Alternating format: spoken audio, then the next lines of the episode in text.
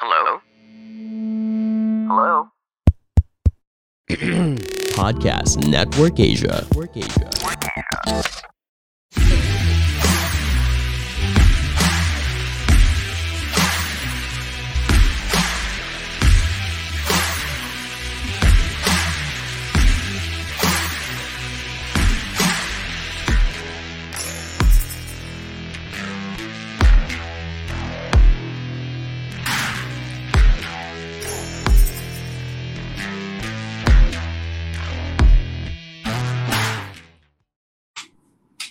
Right, welcome Hey, mga just- katunay. Just to continue that thought, I think the reason is Mark Sung is hella tall. So difficulty to him is not the same for everyone. You know what I mean? Because Ah, when I things just- get crazy, he can just like dab his feet down easily. And he, he, he doesn't remember that other people are shorter or not as muscular or, you know, Yep, Ah. yep. I think it's just an innocent and honest mistake on his part to think that everyone would think his trails are think, easy because he's tall. All I right, don't wait. Let, Mark let, might let's let, let's uh, take a step back and um, Chaos here. Hi. introduce the show. Welcome back, Jenna. Uh, so this is Two Nine Rider episode one one seven. Six. One one six. 116. Mm. Um, I want to thank everybody here. First off, uh, this was last minute. Last night lang kami nagtawag uh, and everybody showed up. So, hindi namin nakalayan lahat kayo sisipot. Pero what are we gonna do? Si Brandon na bahala dyan. um, we've got Buck here. Buck is here in in body but not in spirit. Medyo broken Good siya sa evening. today. Masama yung pakiramdam niya. Kain muna ako maraming itlog. Medyo chaos yung show today. We've got Jenna. Uh, welcome back, Jenna. Hi. Thank you for having me back. Ganda ng webcam mo ngayon ah. I know, right? I have I have a fucking ring light in my bathroom. Anong ginagawa mo sa banyo? This this is what I'm doing. All right. And then we've got, uh, ito, may utang pa ako for the next year. Vince Tagle. Yan yung grabe mang budol. Yun, grabe From mo. Taon, Manila and Boss. We've got, uh, yun, Brando, uh, who dropped me in a river. From Mama niya. Ogarinas, Mr. Number one budolero yan. And we've got three people I don't know. so I can kind of- introduce them. Jenna, you'll go for it. So first off, we have the two partners of Enduro Factory PH, Pau Doral and Ariel Ansaldo. Both very experienced coaches in hard enduro, also very competent and big adventure bike riders. And up next, we have Don Joseph from FJ Moto Enduro, one of the most experienced groups that organize enduro races here in the country and of course the shop. Go to Enduro Shop. Awesome. So, So, thank Enduro Factory again. and FJ Moto are enduro shops. So if anyone is interested to get into trail bikes, trail riding, with coaching, um, they they all offer that. They have their own coaches, assistant coaches. They have rentals. They have um, fleets that you can buy, whatever. Just if you want to get into it, these are the two groups that would would help you immensely. Oh, Meron and birthday pala ni Buck. Yun. Bak, happy Happy- birthday. Happy birthday, Happy Ha? Kailan? Hindi ah. All right. Boots, back. Bagong boots. O nga. Meron ba? Wala naman. Okay. Usually walang kwentong si walang kwentong co-host si Buck. Usually ha. Today lalo na nagpaalam na sa akin. Mag-on cam lang siya pero hindi Why? natin What siya happened? Did he come from like a hard trail ride or something? Buck? Kumakain ako ng ano eh. Ano to? Adobo Ah. itlog. I think Buck and uh, Mark uh, did something in the mountains. Oh, okay. All right. Re- so, recover well, buddy.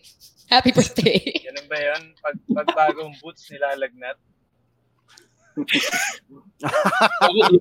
Palit ng boots eh. Delikado na palit ng bagong boots. Makakalagnat.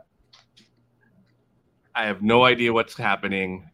This is going to be more chaotic than usual. But there was this big event na that happened uh, a week ago, no?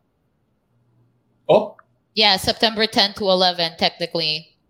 And I remember Mark and Buck talking about it, super excited when we we, we rode to Tagaytay, tinesco yung bike ni Vince. Ay, yung bike ko pala.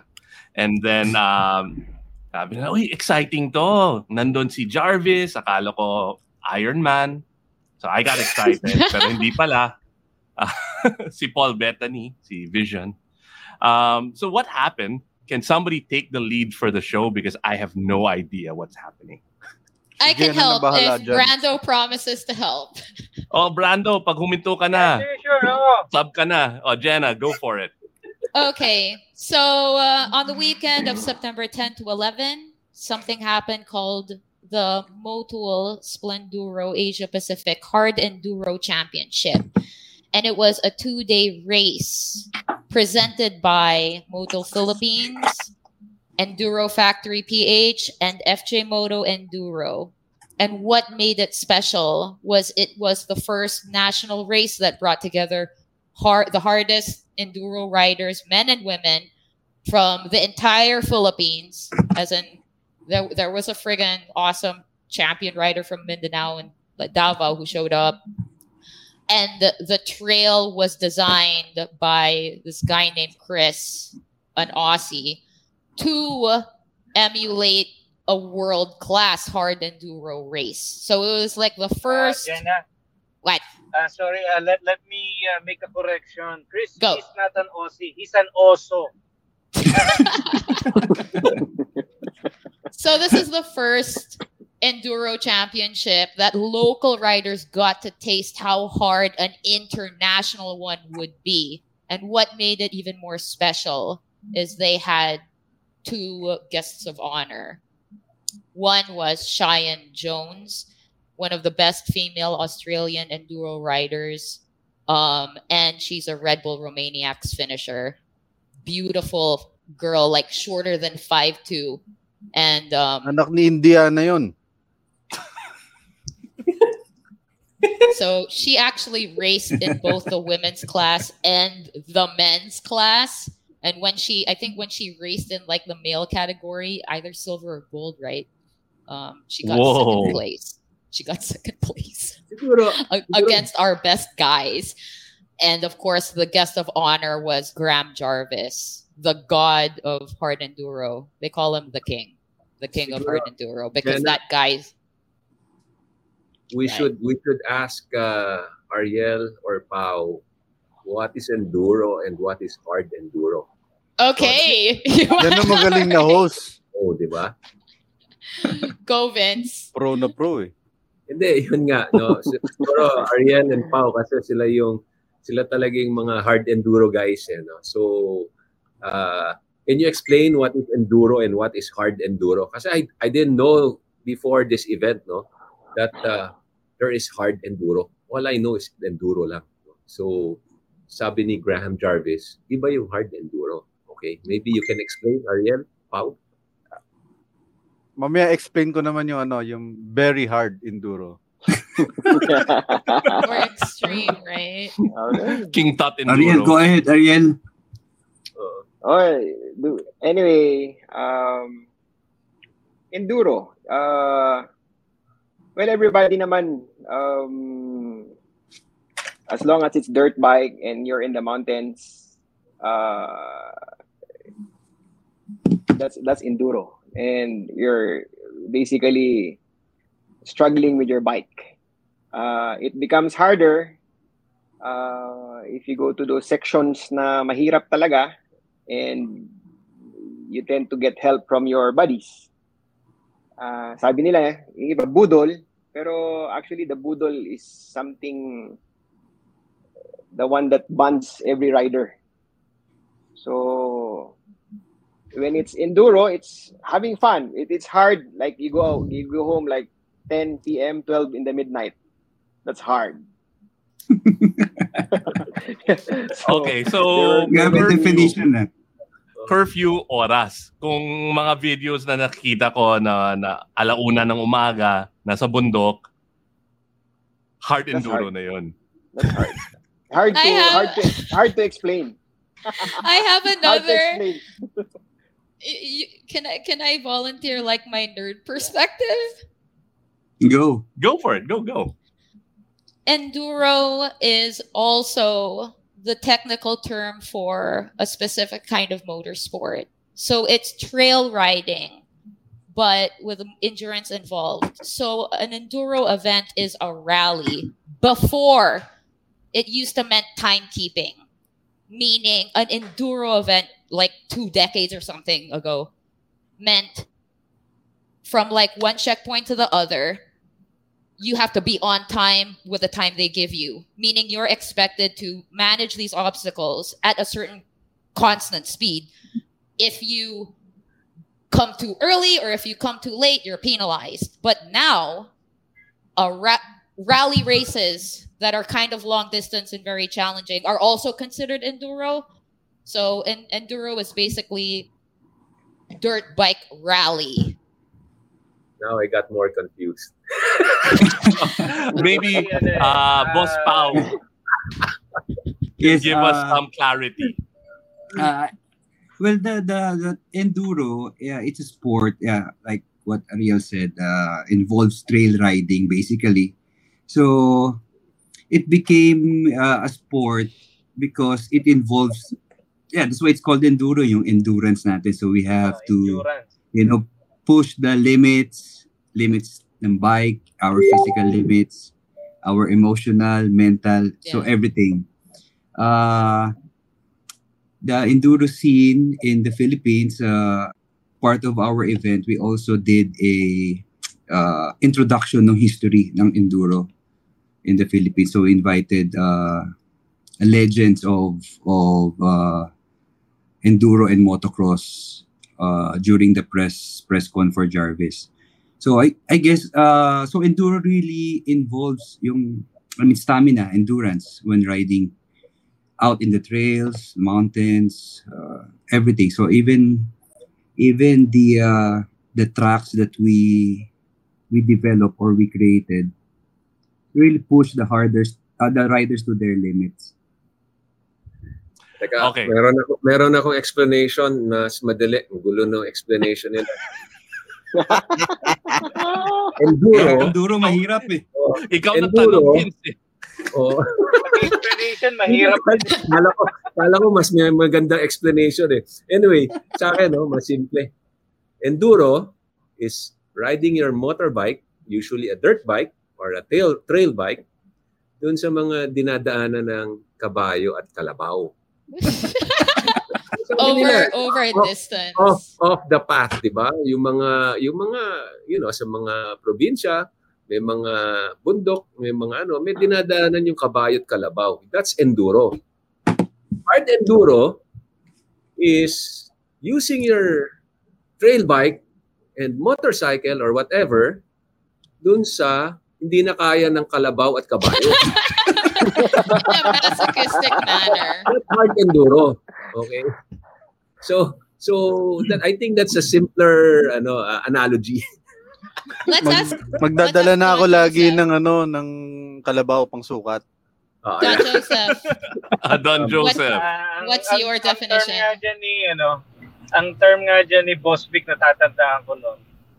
Basta yung tagisan na daw ng talino sa motor, ayaw na daw niya yun, mahirap na. Don Kasi Joseph, tagisan what's your tali- definition? Talino, kasi, ah, yung mga, kumbaga parang obstacle, ano na eh, obstacle course na yung dadaanan eh. Kaya nga sabi ni Vince, yung kahit yung kabayo, hindi dadaanan eh, dun sa hard enduro section. Okay. True, that's true. DJ. Don Joseph. DJ. Baka mas lalo ko yung maguluhan pagka nagbigay pa ako ng definition. Basta mahirap. Whatever. Hard. this is TNR. We live for gulo. na, kuya. Brando, may dala ka bang ORCR? this is the first time we've ever had somebody on the show freaking driving. Talk about disrespect. Next time, meron na nakamotor. so basta Don Joseph, mahirap. Yeah. Mahi- enduro, mahirap. Hard enduro, mas mahirap. Yun na yung definition. Simple. Na nakuha niyo po. okay, okay. if any of our viewers have a better definition, please post it and then we'll read it. Jenna, you introduced Jarvis earlier. I think we've got an, a cool video of Jarvis. Watch 2 9 a rider Thursdays, 8 pm. Yun, pinaghirapan ni Bak yan. so why is this th- th- these three words, uh, five words from Jarvis, so epic for people? Like, all right, I saw I saw him give a thumbs up. This guy is supposed to be that. Now, what makes him so awesome? Kasi ano, he- sa enduro kasi he's considered the parang he's our Michael Jordan. So he won uh, the enduro championship seven times. So ayun. Kaya siya that's that's a reason for bringing him here. Kasi he's the greatest. Ganon kasimple. Pero Yeah. how did you get It's him here? It was your idea. Mahirap ba to get like the Michael Jordan of, of hard enduro to go to the Philippines?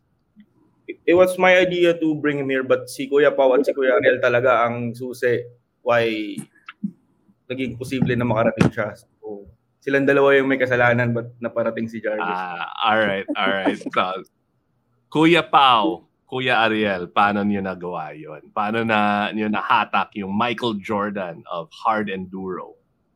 Ah, May Kuya kalabaw ba Iba, sa Australia? mo- parang wala yata. Meron so ba? paano nila paano yung definition ni Vince? Kangaroo. Kangaroo. Kangaroo. Kung hindi kaya ng kangaroo. okay, sorry. Go ahead, Pao Ariel. Anyway, ah si yung isang meron kaming since meron kaming shop, uh we order different parts from different suppliers. So, yung isang friend namin, si Mike Pamintuan, is in Australia. So, sabi namin, Mike, ah meron ba tayong uh, contact with Jarvis? So, apparently, yung isang supplier uh, is a close friend ni Jarvis. So, he created the group wala, simple lang. Nag-create lang siya ng group. Hi, hello. Nag-introduce lang kami and he requested for a letter uh, for the event, an invitation actually. So, pinadala namin sa kanya. Tapos siguro binasa niya, nag-research din siya about about Enduro sa Philippines. So, na-mention ko yung about Enduro Factory, FJ Moto, and the community. Ah, yun lang, he was interested. Ganun ka dali. Ah, nag-yes na agad Wow. siya. Ayos ah. Madali lang pala kausap si ano, si Jarvis. Ah, Kung madali lang. mad- madali lang.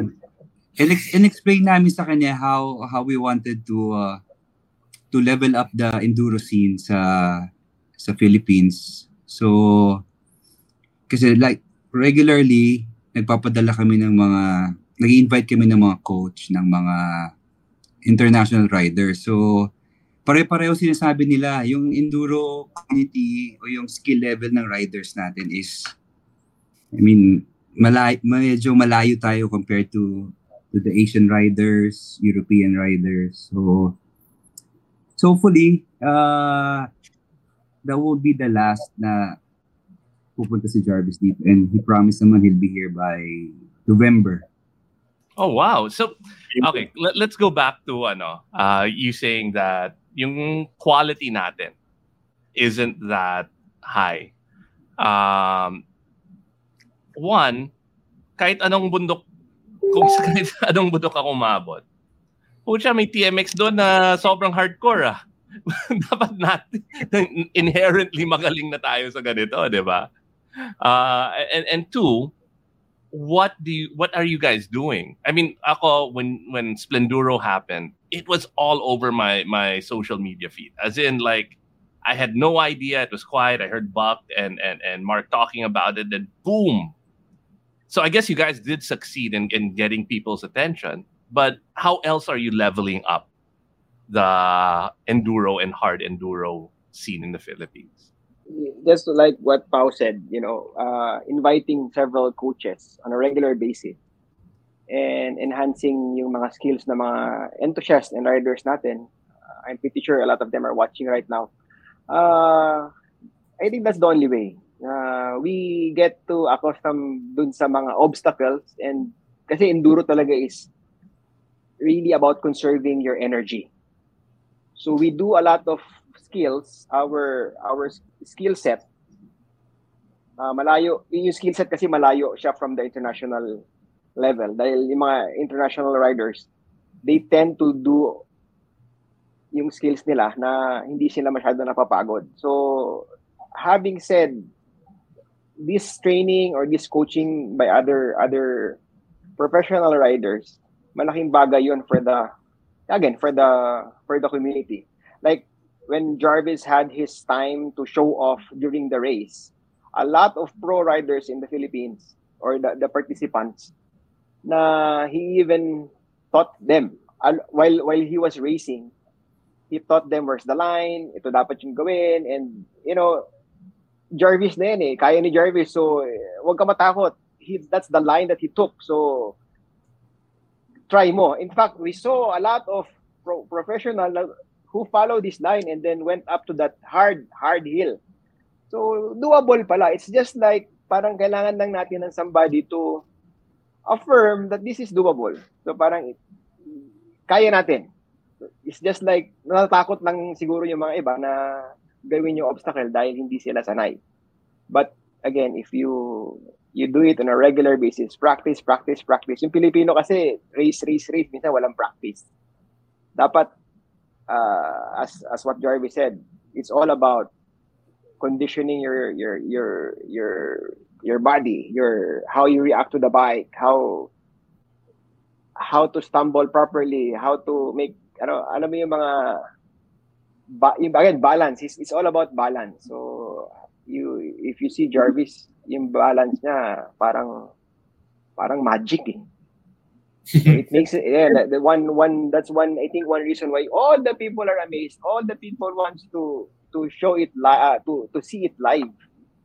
Ano ba talaga yung kap- kapasidad nitong tao na to? Kaya I mean the the the pool, yung how how he he's re- he's a really a show he's really a showman.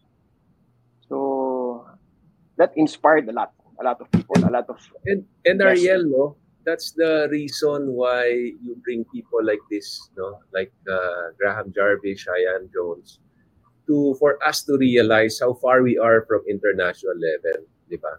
Kasi we won't improve our Yes. skill competing with the same ano eh, no, skill level eh. No? Kailangan makita natin yung yung skill level outside the country para we can realize kung saan tayo kailangan improve, di ba? you you do a GS trophy. So you qualify and then when you when you when you qualify you're being sent to the other country and then dun makikita yung ano ba tayong Filipino versus the other Asian countries. So it's the same thing. It takes a lot of humility to to accept na there's room for improvement no and and i'm i i, I hope i'm not taking this down the wrong path but recently may lumabas na article na pagdating sa educational system natin ah sobrang mababa tayo we're like in the lower 10% of all ano globally diba but it took a lot of guts for the educational institutions the DepEd the ano to put us in that ranking. Kasi alam nila kulela tayo eh. And kailangan natin makita na mababa tayo para umangat. Hindi natin pwede na nakabubble lang tayo. Ay, galing talaga ni, ni, ni Bakbago, ganon-ganon, without seeing what's happening around the world. And that's what you guys did. And now there's may aspiration to get better. So I think that's pretty cool. I mean, it's a big step admitting that we, there's room to grow and improve. Kaya lang iba, no? Uh, I think, you know, guys like Don Joseph Ariel Pau still needs the support of big companies, no? Kasi hindi mura dalin dito yung yung ganyang ano, eh, yung mga ganyang talent, no? Ah, maswerte nga napasok nila bago tumaas yung exchange rate eh. Kung hindi, baka hindi. Ngayon pa lang hindi nila mapapasok si Graham dito. Mahal na, di ba? So, that's why we need big corporations to support. And uh, sana ma-realize ng ano, you know, uh, Ma-realize uh, ng Husqvarna. industry, no? Um, ano, no? Baka, Ma-realize ng Husqvarna. Hi everyone, Stan C here. This is Ro. My name is Chino. And this is Camus. If you're into anything and everything wrestling related, listen to our podcast, the Wrestling Wrestling Podcast, available on Spotify and all major podcast platforms. Make sure to follow us on social media at Wrestling 2Xpod as well. Peace. Every No. serious initiative to bring local motorsport world class, whether it's our own events or even sending our athletes abroad, is is a huge, like multifaceted approach that takes yes, like sponsorship, funding, training, and uh, even um, cooperation with LGUs for the venues and for Motorsport Development Authority. So I, I think like one of the biggest takeaways or impacts that last weekend had was showing everyone like there is a huge audience for this stuff, a huge participation pool, tons of passion, big brands that don't even sell enduro bikes or enduro related products. Like their participation and support of these events are beneficial to anyone. and And, a sport, a sport that Filipinos can excel, no? Hindi Yeah. kailangan matangkad eh, di ba? Like Cheyenne Jones was, you know, uh, beating beating our uh, male riders, no? Uh, she's 5'2", uh, female, pero tinatalo niya yung mga male riders natin, no? So, you know, it's it's a it's a sport na hindi kailangan matangkad, no? Tinan mo si Brando. Wag wag lang masyado. and the motorcycles themselves. Di na natin makita sa baba, oh.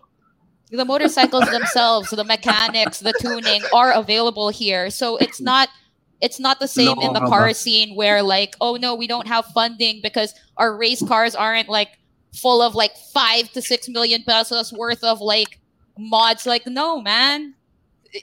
The bikes are here. We have the factory race bikes already here. It's really just developing the athletes. no? The, the, Hindi yung dogdag ni Toto Villanueva sa comment section. So, we have the talent naman tayo. Medyo kulang lang talaga tayo sa exposure. experience, exposure, training. yeah. Correct.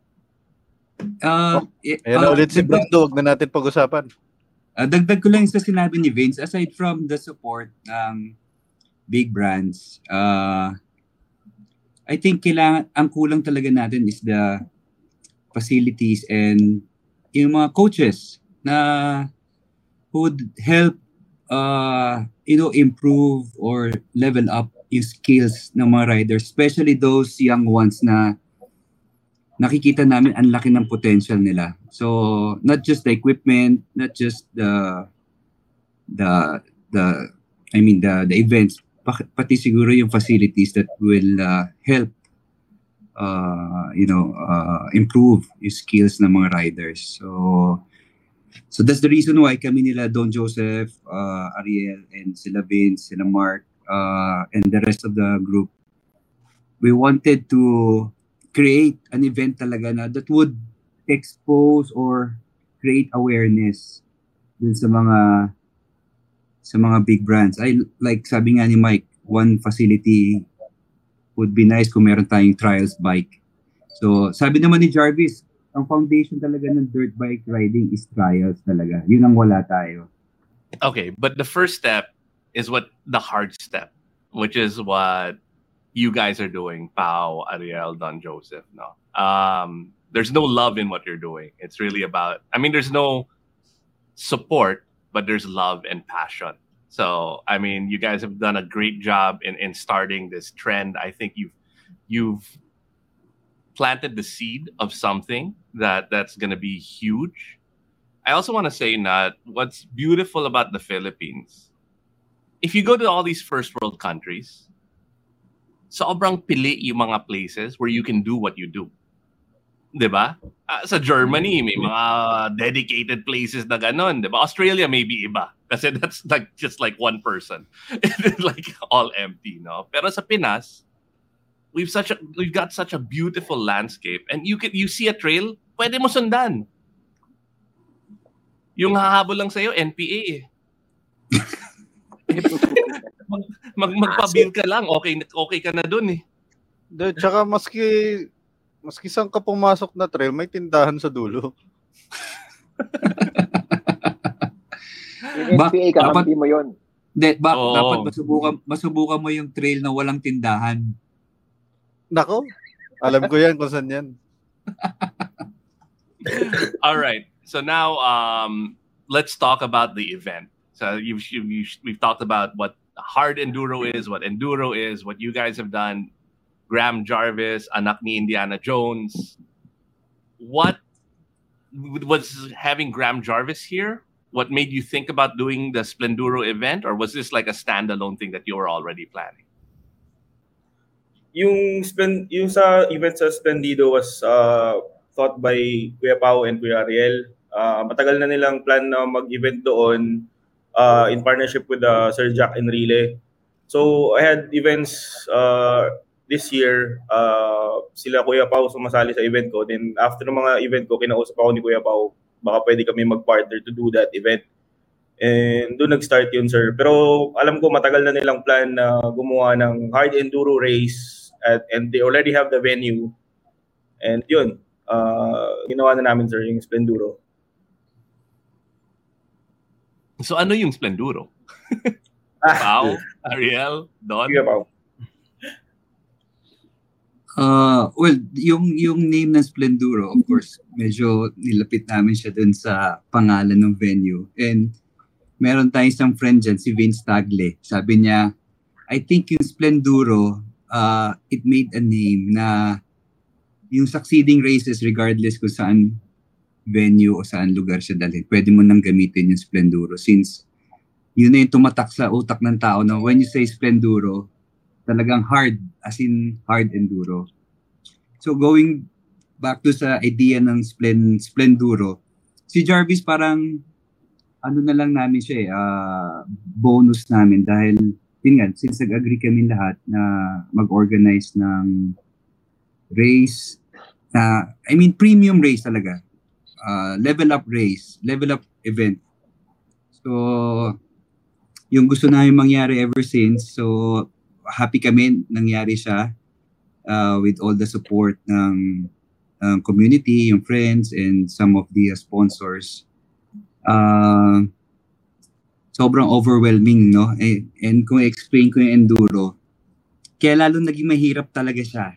Dahil, ah, kasalanan ni Ariel eh. Pinahirapan niya talaga lahat. Actually, kahit kami habang ginagawa namin yung tracks, ginagawa namin yung course, kini-question namin sarili namin na kaya ba natin to? Kasi pag hindi natin kaya, baka sabihin ng mga riders, gumawa kayo ng tracks, kayo nga hindi nyo kayang i-ride eh. So medyo ni-level namin yung tracks na matutuwa si Jarvis. At the same time, ma-realize nung, nung local riders na kaya ko pala pero kaya ko siya na in a way na mas madali sana na hindi sila I mean doon papasok yung kulang pa tayo sa skills, sa techniques and malayo pa talaga, malayo pa tayo sa sa skill level ng ng mga pro riders. So, Pao, Actually, may plato na ba for Splenduro 2? Yun, marami Ah. nagtatanong. Actually, marami marami talaga nagtatanong. Ah ah kausapin ko muna si Kuya Don Joseph tsaka si Kuya Ariel. Kausapin mo na dito. Nandito na sila eh. Pag-usapan na natin yung Splenduro 2 para may exclusive kami. Meron kaming meron kaming ah, idea, another first. So pinagpuyatan namin ni Ariel yun the other night kasi meron kaming meron kaming create na poster way back 2015. 2015-2016. So sabi ko kay Ariel hanapin niya. Inabot kami hanggang 3 a.m. Kakahanap ng poster na yon. So Ariel, baka gusto mo share kila Iba and to the boys and girl yung yung Eh, concept. Saan ba yun? Tayo-tayo lang naman eh. Ah, Let me tayo-tayo check, lang. let me check. Ayun na.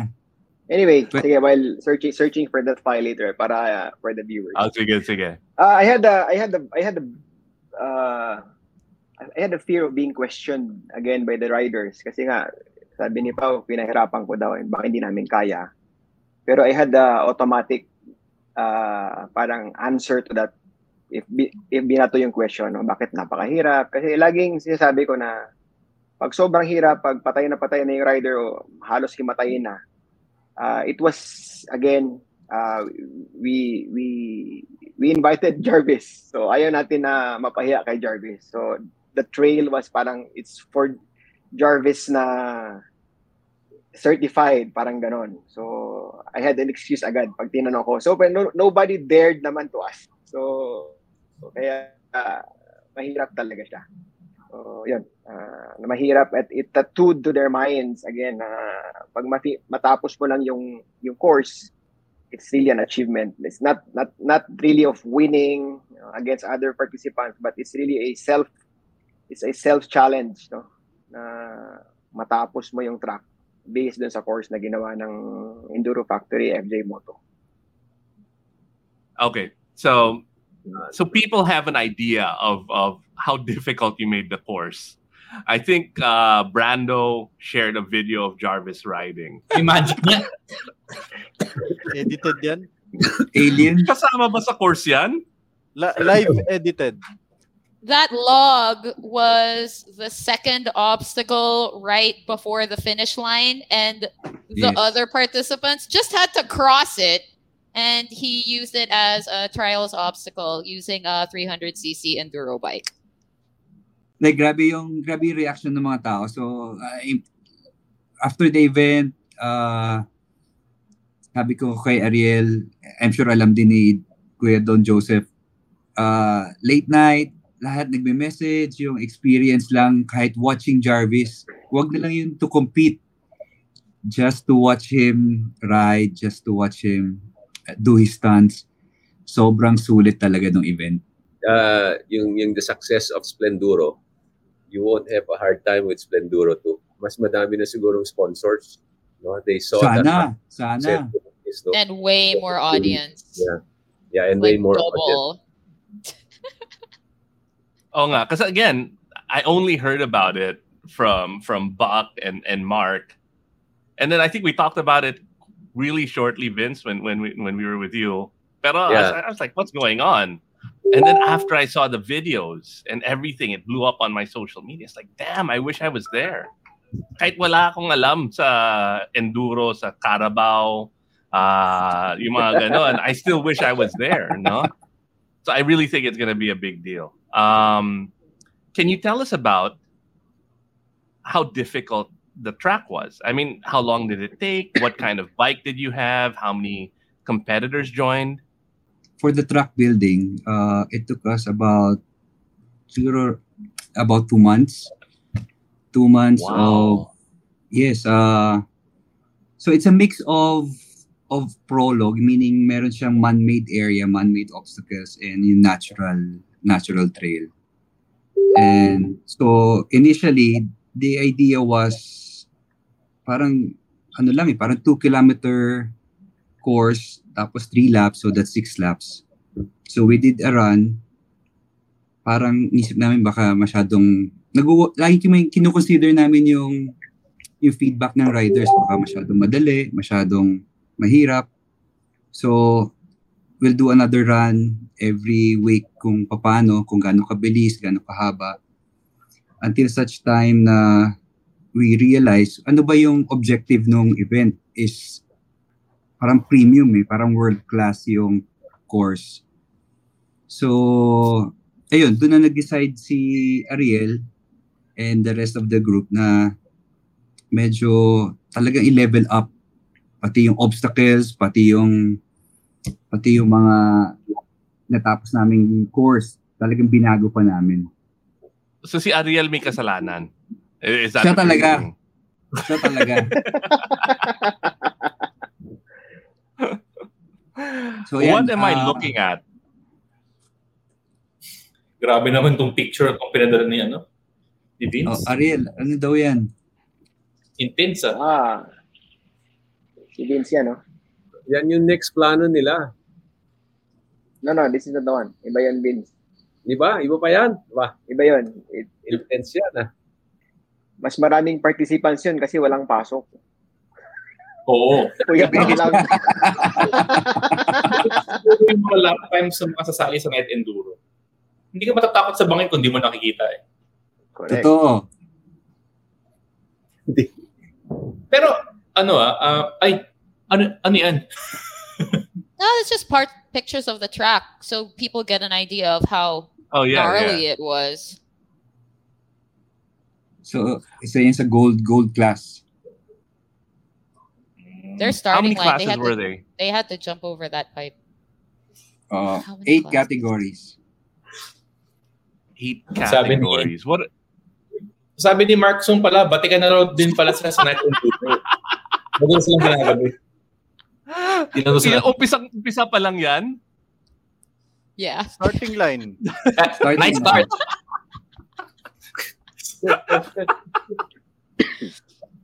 ano yung pipe na yan? PVC o bakal? Ah, HDPE pipe. Parang, uh, Ah, high thickness density is- polyethylene. Okay. Yeah. Napaka-technical ni Jolly. What the what?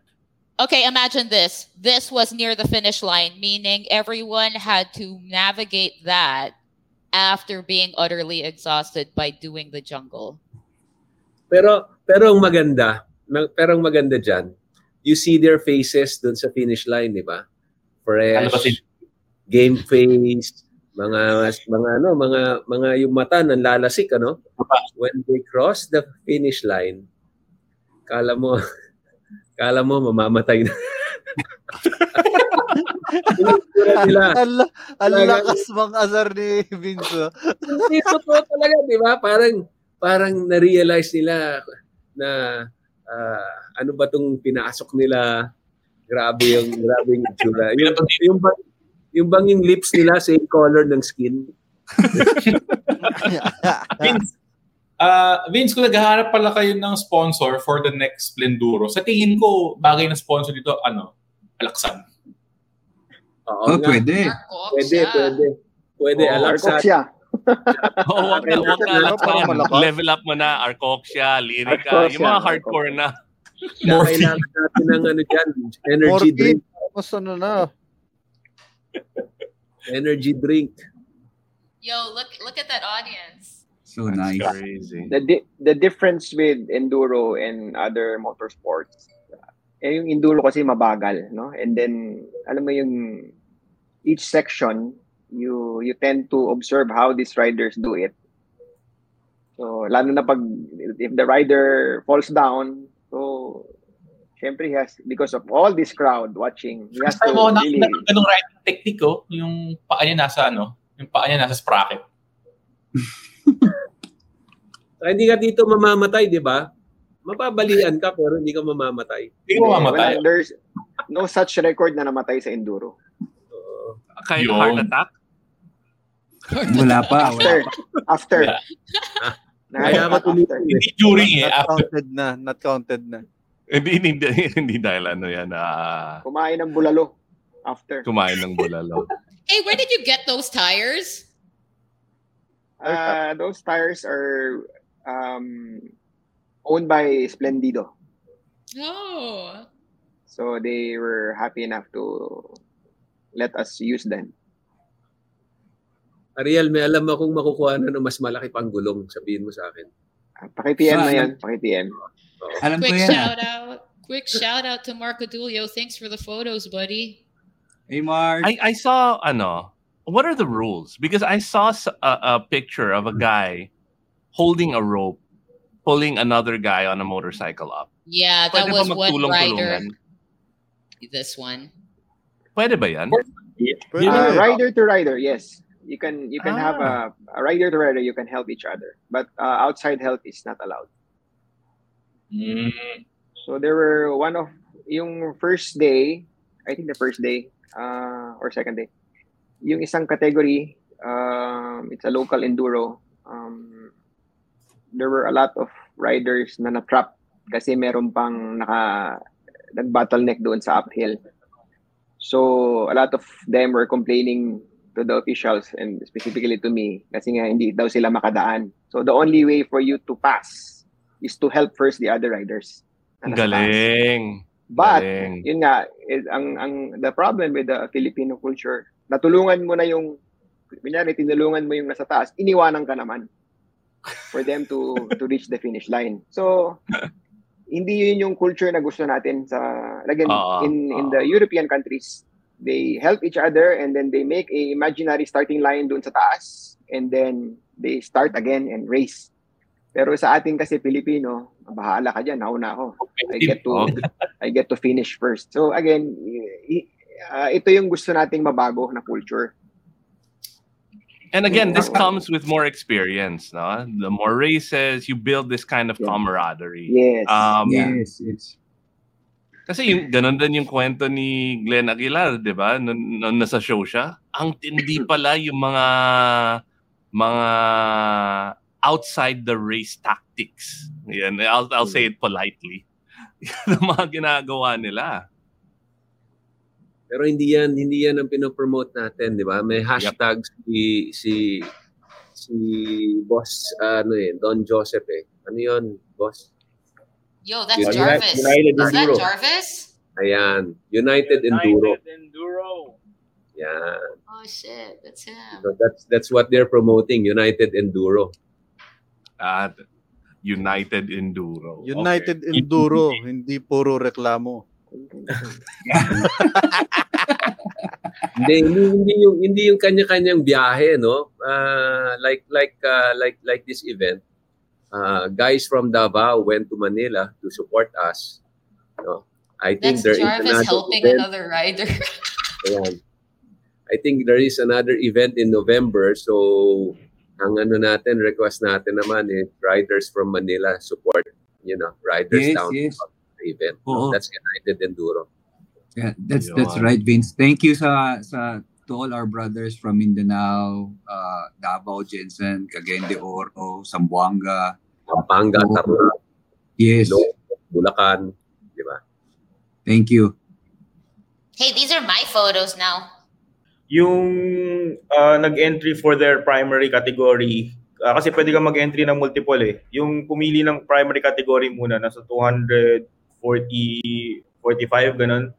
Pero yung pagkasama na yung multiple categories, mga umabot kami ng mga 340 nag-join. Ilan nakatapos? Good question. Siguro mga 10% siguro. Well, that's not bad. I expected ano ah. I will say that oh, Yun yung sinasabi ni ano ni uh, the Aussie guy si si Chris kahit sa abroad uh, on a good day daw ah, meaning summer hindi mo ulan maganda yung ano maswerte na maka 20% ang makatapos sa mga ganyang hard enduro events. Mm. So basically, kung more than 20% ang nakatapos sa isang enduro track, hindi siya hard enduro. Uh, hindi na, hindi na. well, Soft enduro depend- na lang siya. Hindi, baka depende rin. Kasi, well, eventually, kung ganun na karami ang percentage na nakakatapos, baka we can consider nag-level Gumagaling. up na talaga. Oo, gumagaling na yung mga riders natin. Ano na lang yon mild enduro. Medium. I will say that one of the reasons a lot of co- competent riders did not finish was one of the reasons this was a- a world class level race was they were pretty strict about um, the time limits between checkpoints. So even if the rider was competent enough to navigate the obstacles, if he wasn't doing fast enough, he DNF'd. Mas, mas mahirap yung ah, yung race nung first day than the second day. Mas mahirap yung course. Kasi nung first day, umulan talaga. Uh, day before that pa, umulan. Mm. We're looking I at thought you videos now looking of at Indiana Cheyenne Jones. Jones. the second day it was a different route. So there were a lot of climbs. Uh, doon lalong humirap. Di- Mas mahirap pa kung umulan din with that course. Yes. Mm. Sayang. And a lot of a lot of guys did a track read before the before the race proper, the race day. You know, this the uh, the, the ones you saw in the pic, the, the see in the picture. wala yan nung track read nila eh. So, nung dumating sila nung race day, sabi niya, bakit may pipes? Bakit? Surprise! Ah, surprise ah. Kasalanan ni Ariel. Ah, si Ariel talaga. Oo. Hindi siya nakontento eh. Utos yan ni Graham Jarvis. And for the audience, that was one of the best parts about it. For for the audience experience, honestly. Those man-made obstacles made it such a joy for audience. Hi mga macho at sexy chismosa. Ako nga pala si Makoy, ang inyong corporate slave. At ako nga pala si Ingo, ang inyong corporate lackey. Nabalitaan niyo na ba yung pinakabagong chismis? Nandito na kami ngayon sa Podcast Network Asia. Oo nga, kaya samahan niyo kami sa longest Longest? running Ay, yung pinakamahaba? comedy podcast sa buong Pilipinas. Di ba pag longest, yung pinakamahaba? Oo pare, tayo yung pinakamahaba. Ang Macho Chismisan. Dahil lang tunay na macho, Chismoso. pag longest ba, tayo rin yung pinakamatigas? If you can, if you have a picture of the Venduro class, no, these are older bikes, vin- vintage bikes that they were during the pipe section, the last, the finish line. They were literally pushing, carrying the bike, one uh, one wheel to the other wheel over the pipes, throwing. And then alam mo yung, it was uh, a tight dun sa nag, nagnanalo na first and second. They were like a pipe away lang ang gap. So it depends sino na yung pinakamalakas in strength. But yung motor hindi na hindi na kuan yun. Hindi na advantage. So okay, here um here's a question. If someone watching, some crazy person watching after seeing this and, and hearing all of your cuento, if some crazy person watching Tunay na Rider says, Hey, that looks like I want something I want to do. How do they get started in enduro and hard enduro? Um, Don? Si Kuya Pao na lang po, mas masasagot niya yan. How to start? Well, Oo. uh, iba, min- minsan kami ni Ariel, we have uh, guests or parang uh, customers who who come in. Lagi silang tatanong, ah, kaya, kaya ba namin yung enduro? I guess, minsan kasi yung sport, hindi, well, ang road bike, pag bumili ka ng motor, marunong ka mag-motor, marunong ka mag-balance, yun na yun eh. Yung etong enduro, parang kailangan love mo yung sport eh. Kailangan gusto mo talaga siya. Dahil after mo bumili ng gears, after mo bumili ng motor, after mo mapagod na muntik ka ng mahimatay, baka mag-decide ka na, ay, ayoko pala ng sport na to. So, prior, prior, alam mo yun, kaya kami ginagawa namin, sige, mag-rent ka muna ng bike, hiram ka muna ng bike sa amin. Tapos, ah daling ka namin sa light trail, yung easy trail lang. Bago ka mag-decide bumili para sa'yo. Pakakainin ka pa. Ah, All right. Now I'm gonna ask Vince. Vince, how would you get into this? Well, kaibi, kaibi, kaibigan ko silang tatlo. Si si Ariel, si Pao, tsaka si Don Joseph. So, so kaibigan ko. And they needed uh, they needed a host. So ako lang yung well, they needed a host. So kami ni Vinci yung uh, makapalamukha na sige, tirahin natin. Wala tayong alam. And ang hirap eh kasi 24 ano, halos 8 hours kang mag-iisip kung anong ikwento mo sa crowd eh, di ba? Kasi pangit naman ng walang walang walang announcer or walang ano eh background noise during the event eh, no? So, yun lang, yun lang. For the love of enduro. De Vince. Vi- Vince, ang tanong yata ni Iba, paano ka napunta sa enduro? Oh. oh, yun. The greatest of all time pala, nandito. Si Ayan, Idol oh. Glenn. Yun. Idol! Congratulations to the organizers and sponsors for this successful event, for the Yeah. riders and the fans to experience hard enduro. Or, no, how did you get into ano, the, the enduro scene, Vince? Ala, actually hindi pa hindi pa hindi pa hindi pa prime yung enduro mga 20 2017 Ah, Isipin mo na lang iba, kalabaw pa yung panukat niya dati sa hard enduro. Hindi pa na-invento motor. Binen- binenta ko yung ano ko, binenta ko yung super tenere ko. Tapos may extra cash ako. So, di ko alam anong gagawin. Biglang I found out merong binebentang enduro bike sa Cebu. No? So I bought it. A Husqvarna na FE 250 na 4-stroke. Pagdating dito, sabi ko, mali yata itong binili ko. Ah. Hindi ko alam kung saan ko gagamitin. so, so, ayun. I was selling it. I was selling it, pero walang bumibili. Kasi at that time, medyo mahalan. Sana hindi nanonood yung wife ko.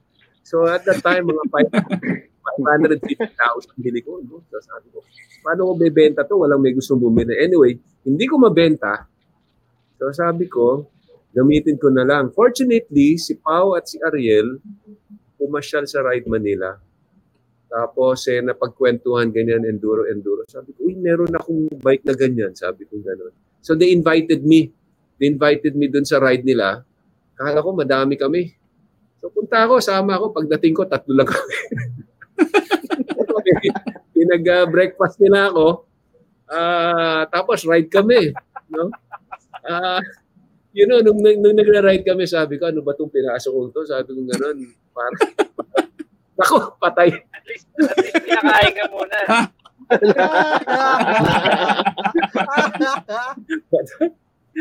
anyway, sabi ko, parang nahirap to. Na, ma- ay, yung feeling mo, mamamatay ka eh, sa hirap eh, no?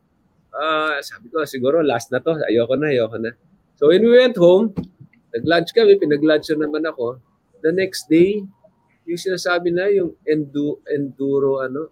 End, Toxins. Toxins. Toxin. Enduro toxins. Oo, iniisip ko nang iniisip ko, hindi, kaya ko yun eh. Dapat ganito pala ginawa ko, ganito technique, ganito yung ano dyan, ganun. Hindi, sige, susubukan ko ulit, kaya yan. So that's how it goes, no? Para kang para kang ano, para kang na-addict, no? Ang ang with enduro kasi when you ride, parang buong linggo iniisip mo. Iniisip mo paano mo conquer yung obstacle, paano mo paano itaken, ano yung tech, proper technique, iniisip mo buong linggo. Tapos iisip ka kung ano yung mga bagong bagong accessory lalagay mo sa motor mo, ganun. And then, ganun na naman. Right? Ganun naman, di ba? Pag ride mo, puta, minumura mo na, ano, sorry, minumura mo na naman, no? Gusto mo nang benta yung bike mo. Parang si Litos nun, bine, binebenta yung bike niya, pero sayang, wala akong pera.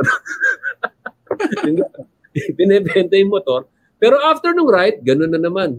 Pagdating ng Monday, iniisip ko na naman, no, paano mo gagawin. So, ah yun, yun. That's how I got into the enduro scene. No? Ah, talag nakaka-addict, nakaka-addict yung enduro.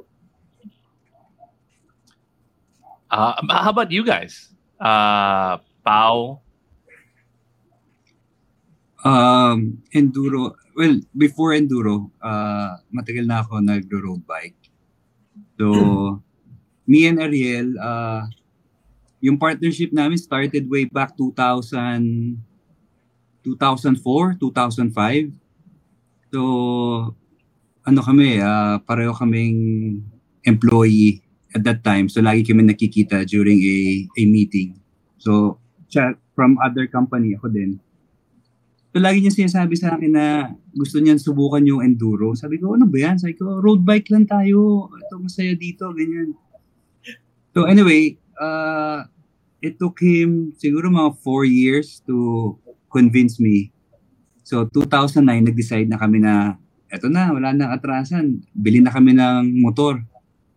So, yung first bike na nabili namin, mali pala akala namin yun ang pang-enduro. Sobrang bigat, sobrang, ano sobrang bagal. Ah, ano yun, Yel? Honda XR. Actually, oh, it's a dual bike, dual XR200. Hindi naman siya mali. It's just Dual sport. yung yung yung setting lang nakakala namin yung gulong okay pala dapat pala at tinatanggal yung side mirror dapat pala yung kadena ay yung sprocket mas malaki para mabagal so we thought yung stock okay na yun so syempre uh, and then we ended up uh, riding from Manila going to Tanay yung uh, kala Jay kanino nga to pa yung may river crossing Kuya Jay. Oh yeah, ah, yung lugar nila. So, hindi namin alam na wala pa kasi hindi pa uso yung mga pick-up pick-up dati na isasakay mo sa pick-up and you go to places. Basta kami from Manila ride. So, yun. Uh, then, it happened na when we were trying to figure out yung may mga sanga-sangang mga trails, uh, yung nga, sabi ni Vince, Calabao Trails. Sabi ko, maganda rito ah, pasok-pasok kami kasi eh, nung nangyari yon then dun nasunog yung clutch, we were stuck. we were forced. We were forced to seek help from the locals to bring our bikes sa, sa kalye para isakay sa jeep going back to Manila. So parang doon doon nagsimula. And then again, Na-addict parang na-addict ka na kasi nga hindi mo natapos yung isang route you have to go back. And then we research about ah ito pala yung mga enduro bikes talaga. So you have to change the gearing you change the the handlebars.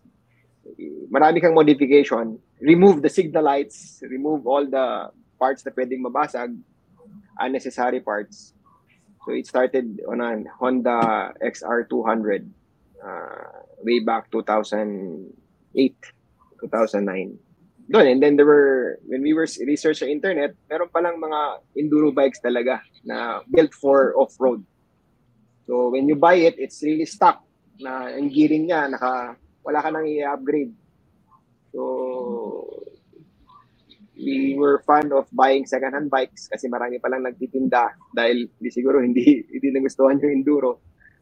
And then uh, we were the usual trails ng mga enduro riders. And then doon namin nakilala yung mga friends namin na, uy, syempre may mga may tawag nilang bakal boys that can't afford. Sabi, sige, kami na bahala sa gas ninyo, pakain, basta pag di namin akyat, kayo mag-akyat ng motor namin. So they were, it was fun. Kasi ang bala mo is a few, a few, uh, ta- tawag nito, may pera ka lang para pag nata- napagod, i-invite mo sila for a uh, for a soft drinks, for a few snacks dun sa taas kay Caberhel. So, dun nag alam mo yon yung it doesn't matter what bike you have, ang importante na endure mo yung route na yon. So, dun nagsimula and then the rest is history na. Yon. All right. How about you, Don Joseph? Ako po yung sa akin, nag, nag-shift lang ako kasi nag-start po ako sa bisikleta, sa enduro and then downhill. Eh, nagkakaedad na po kasi, so natry ko i-shift yung sa enduro na motorcycle. Uh, may fir- nag-bike din ako road bike, but no offense sa mga nag-road bike, hindi ko talaga siya nagustuhan. I'm more on, ano po kasi ako eh, uh, outdoor. So, binenta ko yung unang bike ko. It was an R, uh, R90. And then yun, bumili ako ng enduro bike. And then yung shop ko po kasi is malapit sa San Mateo sa mga trail trail sites. So ayun, dun po ako nag-start. Yon. Yeah. What is going on here? this looks like chaos. Parang may apocalypse. Everybody's trying to escape. It's the middle of the night. Ano yan? X-Men? Chaos sa gabi, parang tunay na rider lang, iba. Is this Hindi, um, what, what's happening? Kaya iba, meron kasing site ah, sa Sambales, yung tinatawag nilang Mount Tapulao. So, yun yung kinoconsider ng community natin na talagang mother of hard enduro. So, ah, meron, may mga nangyayaring event doon, small ev- race events ah, organized by different groups. Pero wala pa talaga nag-organize ng race doon na as big as Splenduro. So, maganda yung, actually maganda yung trail, maganda yung site. Uh, it's 6,700 yata ang meters ba yan or feet? Parang, I think feet, di ba? 6,000 feet ang, ang Mount Tapulao. So, from kilometer 4 hanggang kilometer 14, talagang hard enduro talaga siya. 9, 9 to 16. Ah, sorry, 9 Kilometer to nine. 16. So, So, ito famous, ba yung famous yan. This, ito ba this- yung this shot, pinaplano nyo? Uh, yes. Actually, this, this shot is taken from, from, I think this is from the US race. So, nilagyan lang namin na parang 2015. Pao, ano kaya, napag-usapan lang, can we, how about organizing a parang night enduro? So, but it was really not a race. Parang, instead of morning natin tirahin, tirahin natin ng gabi para mas ah, mas memorable. So, uh, usap-usap lang, kwento-kwento, but hindi hindi talaga natuloy. But sabi ko nga, after... Sana Ah, wala. Na- Sinabi mo na sa tunay na rider, kailangan na matuloy yan, Tuloy di ba? na yan. Oo. Tuloy na. Clear na ni Vince. Ano kaya Ariel, di ba, binab inakyat tsaka binabaan nyo yan ng gabi kayo ni Toy? Nasa isip niya rin at tayo, napahamak tayo ah. Wala, forced to good na kayo. Kailan, kailan to? March 15? You heard it here. Oh, open, for, open for registration. Contact January. January. Oh, yon, yon. You heard it here first January, on Tunay na January. Rider. Ano to? Splenduro Splenduro 2 na ba to? Open na ba yung ano? Pwede. Open na yung registration? Message nyo lang si Pau, si Ariel, at si Don Joseph. Oo, sana nanonood din yung nanonood din yung mga sponsors at yung mga potential sponsors, di ba? Papakita natin sa mga sponsors to. Oo, nandito naman si ano, si Jenna. Yes. Si Mark Nakamute Sung. ka, Jenna. Oo. Ang dami ng potential sponsors, oh. Oh, sorry. Hello? As sinasabi ni Jenna na, oh, hindi namin lahat. as as audience, that's gonna be so fun. That looks so fun because it's gonna be like a night festival with music blasting. People are gonna drink. They're gonna camp. They're gonna scream at the riders. They're gonna dance. They're gonna be half naked. That's gonna These be all fun things that at the will events do. ground. on January. And the weather is cold. Oh. Malamig yan, malamig. so it's gonna be like January. a Mark there'll be a your night calendars, rave. guys. Send Google Cal invites na Jenna. Night rave at the campsite, guys. You're already Yan. invited. All right. Thank you so much. And as we end every show, uh, for the peop- for the first timers, uh, let's start with with Pau. Uh, anong definition mo ng tunay na rider? Tunay na rider ay hindi sumusuko. Yun. What does sumusuko mean? Search mo muna, Jenna. All right. GMJ, Google mo Jenna. Go next. All right. Ariel. Yeah, uh, tunay na rider. If you fail, you stand up again and try. Yun. Ito yung mga enduro definitions, mga hard enduro definition ng tunay na rider. Don Joseph. Yung tunay na rider, hindi iyakin. I'm sorry, yung tunay na enduro rider, hindi iyakin. tunay na enduro rider. Oh, oh, Brando. Tunay na driver. Ah, tunay na driver is Hindi, ang yun nga sabi ni Jarvis eh, yung yung tinulat din ni ano ni ah, pangalan nito ni ah, ah, paperback writer ah, si Enzo. Pero ganda nung ano niya eh, yung pag, yun nga, ang pag-enduro daw parang buhay lang yan. Pag hindi gumagana, step back, reset, then tira na naman. Would, would you guys like Alright. me to read what Paperback Writer wrote? It's beautiful and it's very short. Game. This is Paperback writer, right? How do you know when to give up? Graham popped his helmet up on his head and looked up the hill. And Graham says, Sometimes you have to reset. You might have missed the line, you might have hit a root, or you might have lost momentum. Instead of going full gas, sometimes it's better to go back down, reassess, and try something different. But you don't give up. All that matters is that you keep moving forward. His gaze became wistful for a moment. He happened to look at me, quite softly, he added. Quite like life, really. It was in that moment, in that whisper, that I saw his journey as he might have seen it the challenges and struggles, the injuries and recoveries, the crushing weight of age, held at bay by only passion and perseverance. Nax naman. Bak, aminin That's Paperback nagsulat Rider. Paperback and Diba, so- may, may nag-comment dito. May nagko-comment dito si Miko Marquez. Ito ang Jarvis ng Pilipinas. Miko, Hi, Miko. hindi ka pwedeng humindi pero i-interviewin ka namin dito sa show next time ha. Ikaw ang ano, guest. This is Baby Jarvis. Oh, Yes. Baby Jarvis. Baby Jarvis. All right. Nico. Ang sabi ni Miko, ang tunay na rider, tinatanggap ang pagkakamali at pagkakatalo. Yeah. Pagkatalo. Yun. Correct, correct. May humility. 'di ba? And uh, humility to improve. Yes. O Jenna, nahanap mo na yung susuko. Yeah. All right. Again, thank you so much, uh, Pau, Jenna, Vince, Don Joseph, Brando, sort of. In and out. sorry, sorry. Pucha, hindi ka pa... Wala, isang oras, globe isang oras kalahati, isang oras kalahati ka na nagmamaneho ah. hindi ka pa humabot sa Yeah, destination mo. Hindi pa. Hindi, pangit yung signal ng globe. globe. Or, And and, Ariel. and of Ano kay course, Jenna? Ariel.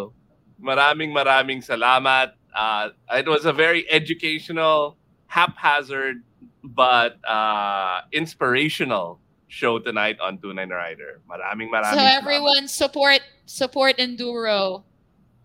Yes, United Enduro. Guys, thank you. United Enduro. The funnest Thank you. shit. It's Sa fun as fuck. Sa sobrang ganda ng event, you, alam ko na yung ibig sabihin ng Splenduro. Oo nga, hindi ko Enduro. alam na splendido. Splendido Enduro. Enduro na splendid. Splendid Enduro. Splenduro. Tinanong mo si Jarvis. Hey, splendid. Pagkasama mo, ano, pagkasama mo si Mark Sung at si Vince Tagle, ano yan, spenduro. Mapapagastos ka talaga. Splendid. May Yun ang budol nila. ano, Budol nila sa bundok at saka budol nila sa tindahan. may daladalang yung pang swipe. And Tulak. remember, guys, Tulak. for all Tulak. your enduro needs, head to Enduro Factory PH and FJ Moto Enduro. For And all your ride trail vanilla. riding